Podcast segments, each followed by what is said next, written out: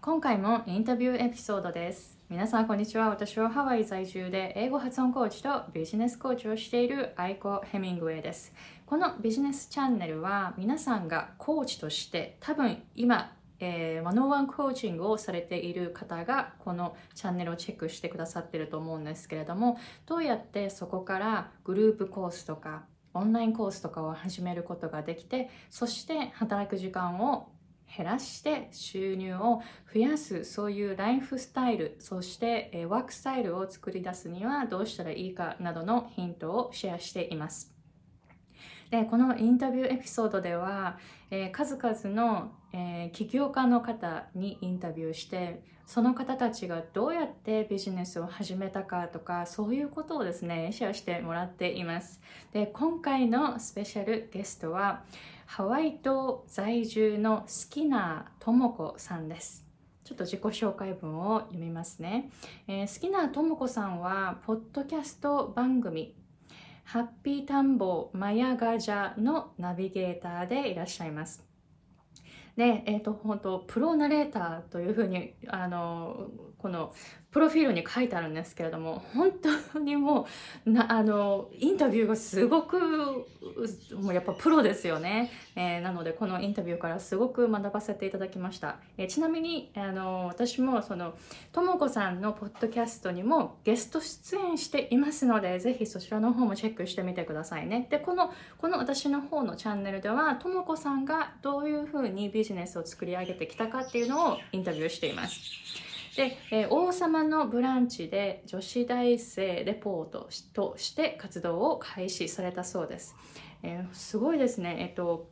ナレーションを担当してるんですけれども、その、え CM なので、えカルピスとかリプトン、ネスカフェ、ハーゲンダッツなどの多くのその大手企業の、えテレビやラジオの CM、またドキュメンタリー映画などのナレーションも担当しています。素晴らしい、あの多くの経験が終わりですね。そして幼少時代を含めて住んだ都市は、ちょっと待って、すごいですよ、これ。ニューヨーク、東京、横浜、ホノルル、ハワイ島のヒロ、そしてシアトル、ポートランド、ポートランド、オレゴンですね、オレゴンのポートランド、えーそしてインドのデリーということで、いろんなところに、え住まわれたことがある方です。現在はアメリカ人の旦那様と7歳の息子と田舎暮らしをしながらオンラインサロンやオンラインポッドキャストを、えー運営中でいらっしゃいます。で、えーともこさんにあの今のその働くスタイルに行くまでにどういうふうに、えービジネスを始めたかっていうのをシェアしてもらったんですけれども本当にですね勉強になること面白いなと思ったこと、えーそういう経験をシェアしてくださってですね、えーものすごくいいエピソードになっています、えーぜひこのエピソードをお楽しみください。Enjoy the conversation with Tomoko.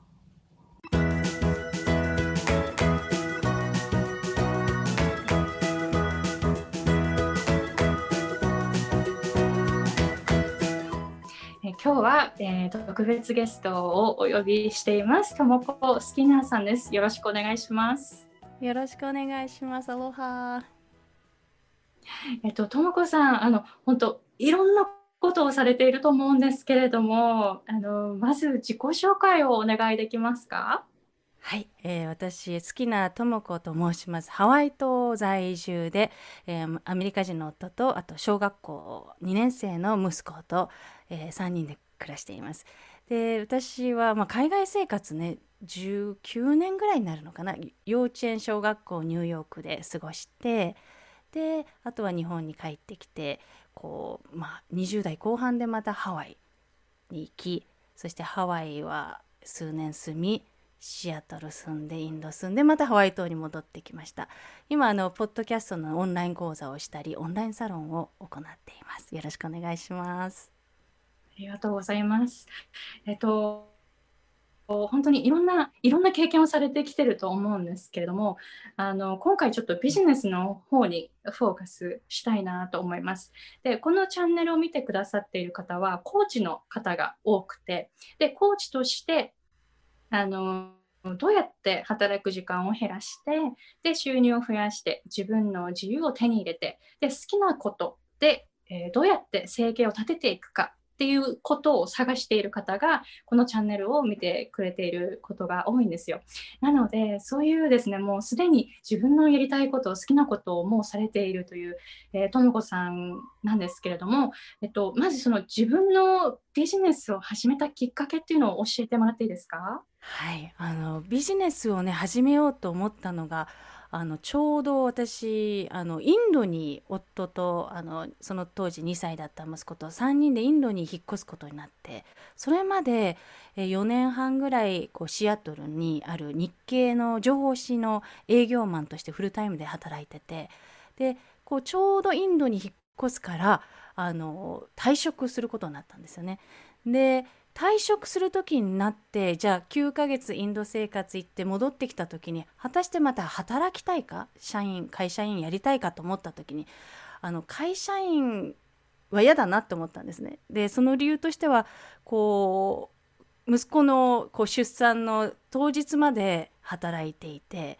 であとはその息子が4ヶ月の時にこうデイケアに朝7時から6時まで預けてそして仕事して戻ってきてこうそういう経験もあったりあとは日本から友人家族が遊びに来る時に私のお休みが取れないからこうなんでしょうねこう友人家族だけあの勝手に観光したりとかそういう時が何回かあって私もっと自分の時間自由が欲しいっていうのがあったのとあとインドに行って戻ってきた時にそのちょうどインドに行く前にあのビジネスコーチとライフコーチを受けたんですね。でその時にそのあのこうアメリカだとねそういうこう自分の才能を生かしてそのオンラインでこう自由にあの自分のこうビジネスというかそのライフコーチだったりいろんなあの方法でこうファイナンシャルフリーダムを得ることができるっていうそういうことを初めて知ってその時にあ私もそういうふうに生きたいそういうライフスタイルを生きたいって思ったのがきっかけです。いや多分この今のエピソードすごく共感してる方が多いと思うんですけれどもその特に子供出産そして子育てっていうプラスその仕事をしている方っていうのは本当に特にアメリカの 場合結構大変じゃないかなと思うんですけれども、はい。うん、でその起業を始めてで最初はどんな感じでしたか？いやもうあのいろいろまずその今こうまあポッドキャストを教える講座をやっていてそのライフコーチとポッドキャストをこうメンタルとポッドキャスト番組を作るのとこう合体したような講座なんですけどそこに行くまでに紆余曲折あってあの瞑想っていうんですか迷って走る瞑想しまくったんですね最初インドに行った時じゃあ私アマゾンビジネスやろうかなと思ってインドの工場を行ってみたりあの何を輸入しようとかいろいろね工場やいろんなそのバイヤーさんじゃないですけどその作り手アーティストのとこに会いに行ったりしたんですよ2歳の息子を連れて。でそれで思った時にわ私そんなに販売したいものパッションを持ってるものないやと思ったんですねだからできないと思ってそれは却下になってで次にじゃあ私ナチュラル石鹸作りアーユルベーダの石鹸を作りたいっていう思いがちょっとあったのでインドで石鹸作り企業スクールに通ったんですね。で石鹸作りしててこれではそんなにお金が入らないこう一個一個手作り作ってて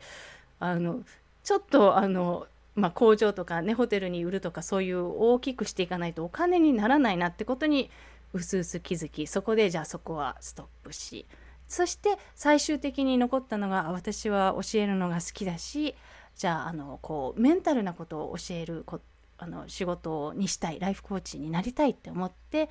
あのインドから戻ってきたんですね。でその時にやっぱりそのあのちょっとね自分のマインドセットでこうライフコーチをしたことがないからって思って経験がねないからできないって思ってまずは英語のコーチで実は始めたんですね。英語のインタビューコーチ。でそれをこうあの1年ぐらいやっていてあの本当に少ないクライアントさんの中でやっていたので本当に収入的には基本的にあのこうねファイナンシャルフリーダムには一向に近づいていなくてでやっぱりあのまあもともと声のナレーターコマーシャルテレビナレーション、えー、コマーシャルとかラジオとかドキュメンタリーのナレーターを日本でやっていたので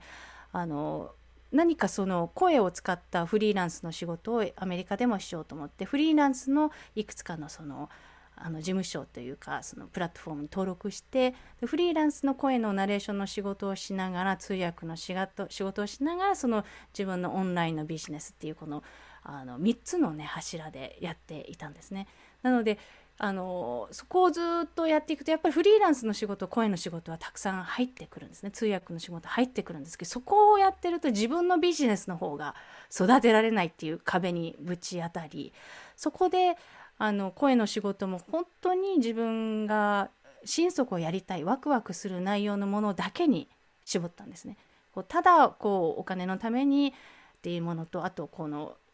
この金額だと見合わないなとかこの内容は受けれないなっていうのは全部断っていくようにしていてそして通訳の方もやっぱりその自分が本当に望んでいることだけに絞っていってで少しずつその自分のオンラインのビジネスにあの時間を注げるようにそういうふうに少しずつ絞っていったっていう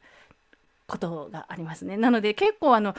瞑想をしまくり夫にもいつマネタイズできるんだってもうずっと言われてて結構厳しく突っ込まれていました。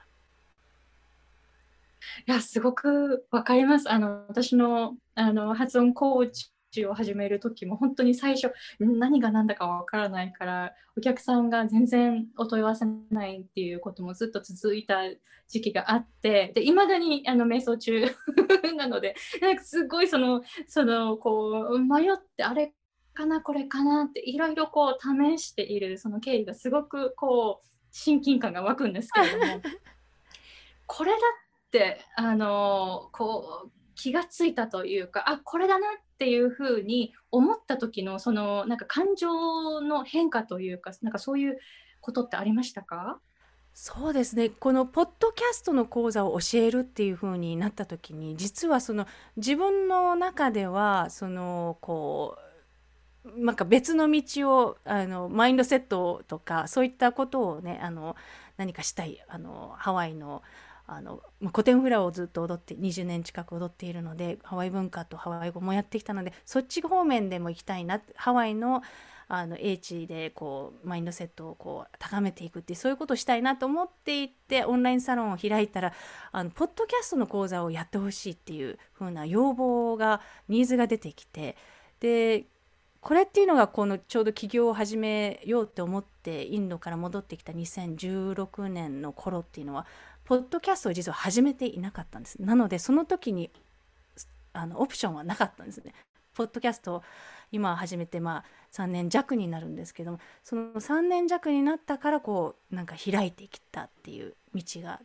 なのでなんとなくこうマインドセットの変化として、えー、起きたのはその自分の頭で決めルートを決めてしまうとあのそこでガチガチに行ってしまうためこう人間の脳でしか考えられない方法があのちょっとスピリチュアル入っちゃうんですけどあのこう人間の頭の枠でしかやっぱりその自分の生きてきたあの何十年っていうそういう過去の記憶でしか未来が見れないんですね。でもそのもうちょっとその取っ払うと自分のマインドセットとしてその枠を取っ払うとあの外からこれですよねっていうふうにポンって渡されるそういう感覚になったそれが理解できるようになったっていうことかなってちょっと思いますね。あのそのメッセージが突然入ってくるみたいななんかそういう感じですか？あのなんかねこう実際要望がこうあのこう問い合わせが来るっていう感じでそこであこれかみたいなそういえば私プロナレーターだったしコマーシャルナレーターだったしポッドキャストをやっててあ私だから教えれるんだなっていうのがそこで初めて気づいてて自分が持っているものをあの自分でこうマインドセットのコーチとかハワイのことを教えたいっていうことが強すぎたがためにそっちの道が見えてなかったんですねなので聞こえてなかったっていう感じですかね。うん、なるほど。なんかあの導かれている感じがしますよね。あのちなみに私もすごくスピリチュアルが好きなので 結構ですねあのこう導いてもらっているっていうことをですね。あの普段から意識してるんですけれども、はい、あこれはこれってことなのかな？やれってことなんだなみたいな。なんかそれで結構突き進む場合が多いんですけれども、はい、えっ、とその2つ分野が結構違うじゃないですか、はい、ライフコーチとポッドキャストを教えるっていうのと結構その分野的には内容が結構違うと思うんですけれどもその辺はどういうふうに今バランスを取られていますか？そうですね。こうあの分野が全く違ってでこのポッドキャストの講座の今1期生っていうことでその2020年6月にスタートしたんですけども気づいた時にそのコンテンツを50本ぐらい取ってその実習で学習できるオンラインコンテンツがあってそれとは別に Facebook のコミュニティがあるんですけどそこで気づいたのがこれはポッドキャストを作る講座ではあるんだけどやっぱりそのそのままこう進んでいくとストップがあの生徒さんの中であのマインドブロックとかそういうのが出てくるんですよね。で番組を作る時にやっぱ自分のこう自分は何者なのか自分は何をメッセージ伝えたいのかなぜこの番組を世に出したいのかなんかそういうことをすごく深掘りしていくことになるんですね。で結果としてポッドキャストの講座を作ったんですけどもマインドセットも一緒に高めていくそのそういったその自分をより深めていく自分をより深く知っていく講座でもあるなっていうことに気がついてそこであのマインドセットの講座っていうふうにポッドキャストの講座っていうふうにこう2つ分けて考えるでなく合体した講座だなってちょっと気がついたんですね。なのでポッドキャストをあのこの講座を受けた後にポッドキャスト番組作る番組はできていると同時に自分をより深く知ってそして自分のあの何でしょうセルフエスティームっていうんですかねあのこう自分の自己価値観だったりそういうものをこう高めていくそういう講座だったなってこうあの今ちょうど1期生の方々終わってみてあの気がついたんですね。これはあの講座を作ったから気がついたことでそれを受けてくれるあの生徒さんがいらしたからそれが気づけたなっていうふうに最近思いましたね。すごいですね。なんかこう、あ、実はつながっていたっていう、そういう気づきが本当に最近あったっていうことで。そうですね。はい。すごいですね。で、えっと、今はじゃあどういうあのサービスがありますか？どういうふうなあの選択肢がありますか？そうですね今のこうオンラインサロンとそのポッドキャストの講座とあとは別の個人セッションっていうのもまだやっているんですけども個人セッションの方もこうあのちょっとこう少しずつ数を減らしていってなるべくあのそのこうサロンだったりそのコンスタントにこう一緒につながっていられるオプションがいいなってあの個人的に思ってそのやっぱりその単発だとこうあの結局はその教えられることがすごく少なくなってくるんですよね。あの1回でそのこう1回で終わってしまうのでなのでそうではなくサロンだと継続的にみんながこうあの波動とかマインドセットを高め合えるあの相乗効果があるのであの今はこう個人セッションを受けてくださった方にはどっちかっていうとそうサロンだったりその講座の方をおすすめしてますね。そうなんですね。あのオンラインサロンの方は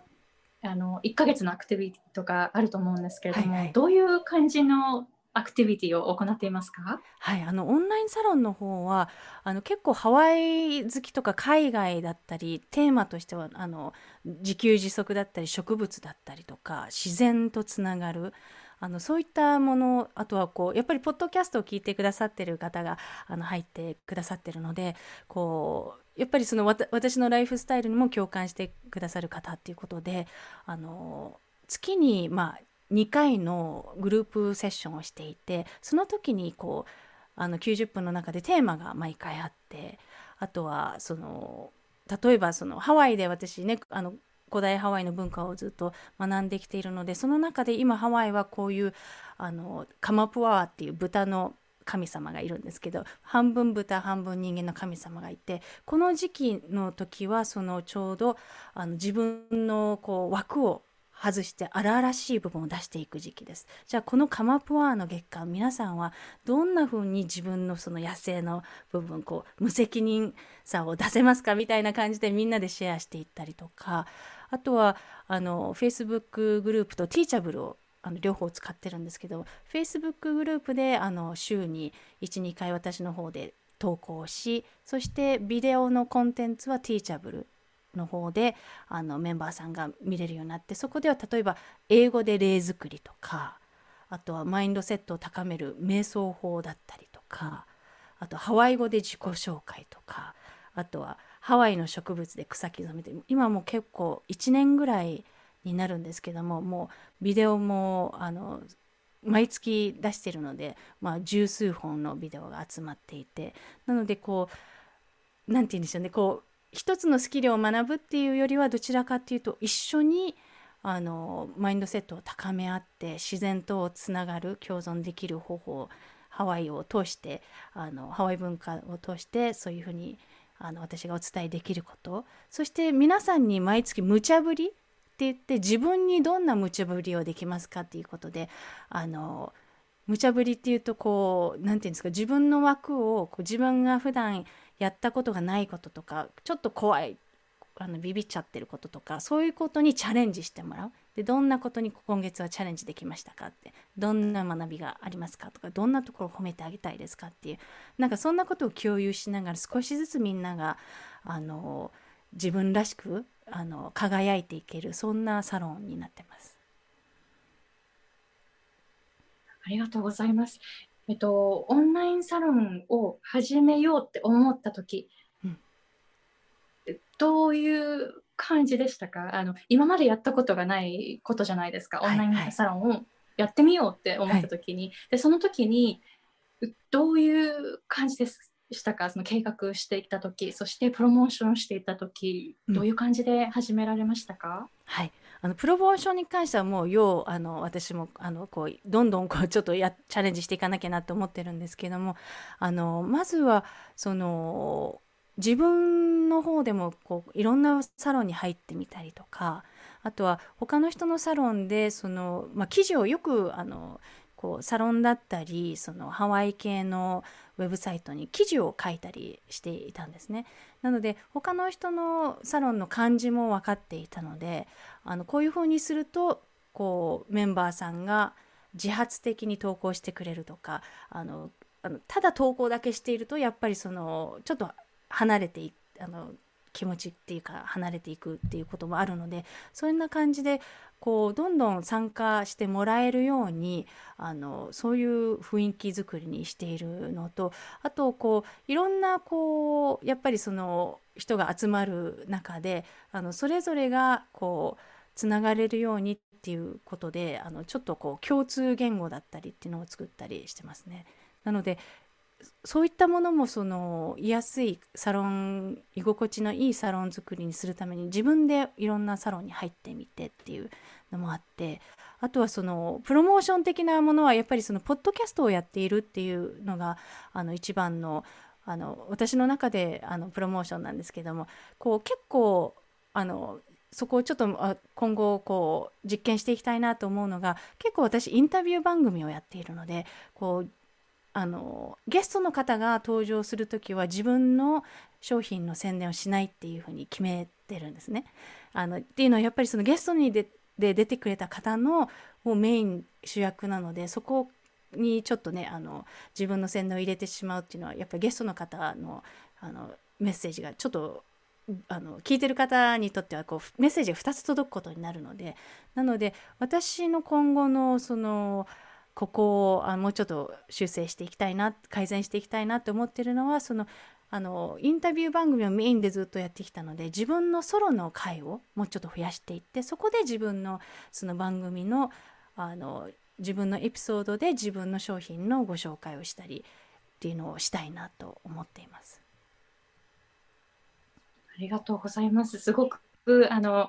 ビジネスを今えー、学んでいる方がこのチャンネルを見ていますのでものすごいあのいろんなヒントがあったと思うんですけれどもあのポッドキャストのそのコースの方はどうですか、うん、あの作ろうっていうふうに決めた時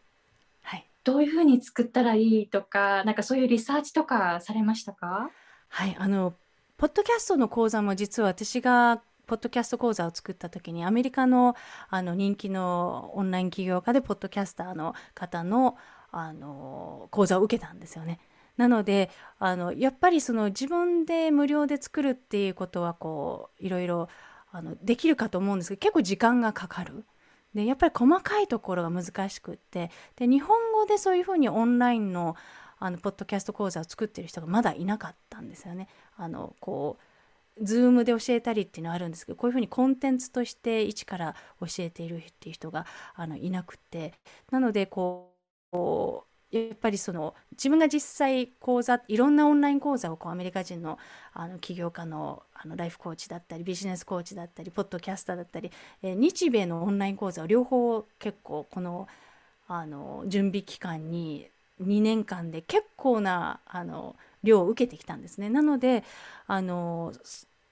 あとはもう一つ実はその別の起業家さんのために私がコンテンツを動画を作って提供して作ったこともあったので人のために動画のコンテンツ作ったことはあってあの教えることもあのオフラインでしてたのであのあとは今回は自分のためにやらなきゃなって思ったんですね。こう人のためだったら雇われてあの作るんだけど自分のためだったら結構おせおせになっちゃう。あのなんだかんだ言って。なのでまずやったことは売った先に売りました。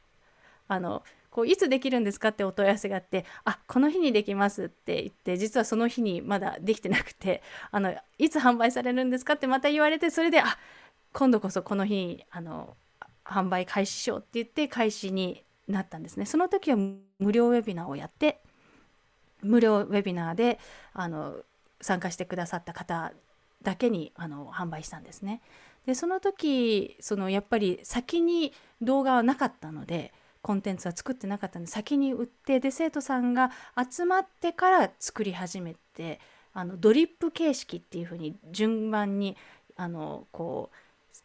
このコンテンツ1が終わったら2っていう風に順番にあの撮り撮影しながらすぐ生徒さんに新しいモジュール出ましたっていうふうにこう毎日撮影していきながら毎日じゃないですけど、まあ、数本ずつ撮影していきながら同時にあのアップしていった感じなんですね。なのであの先に作ったんではなく先に販売して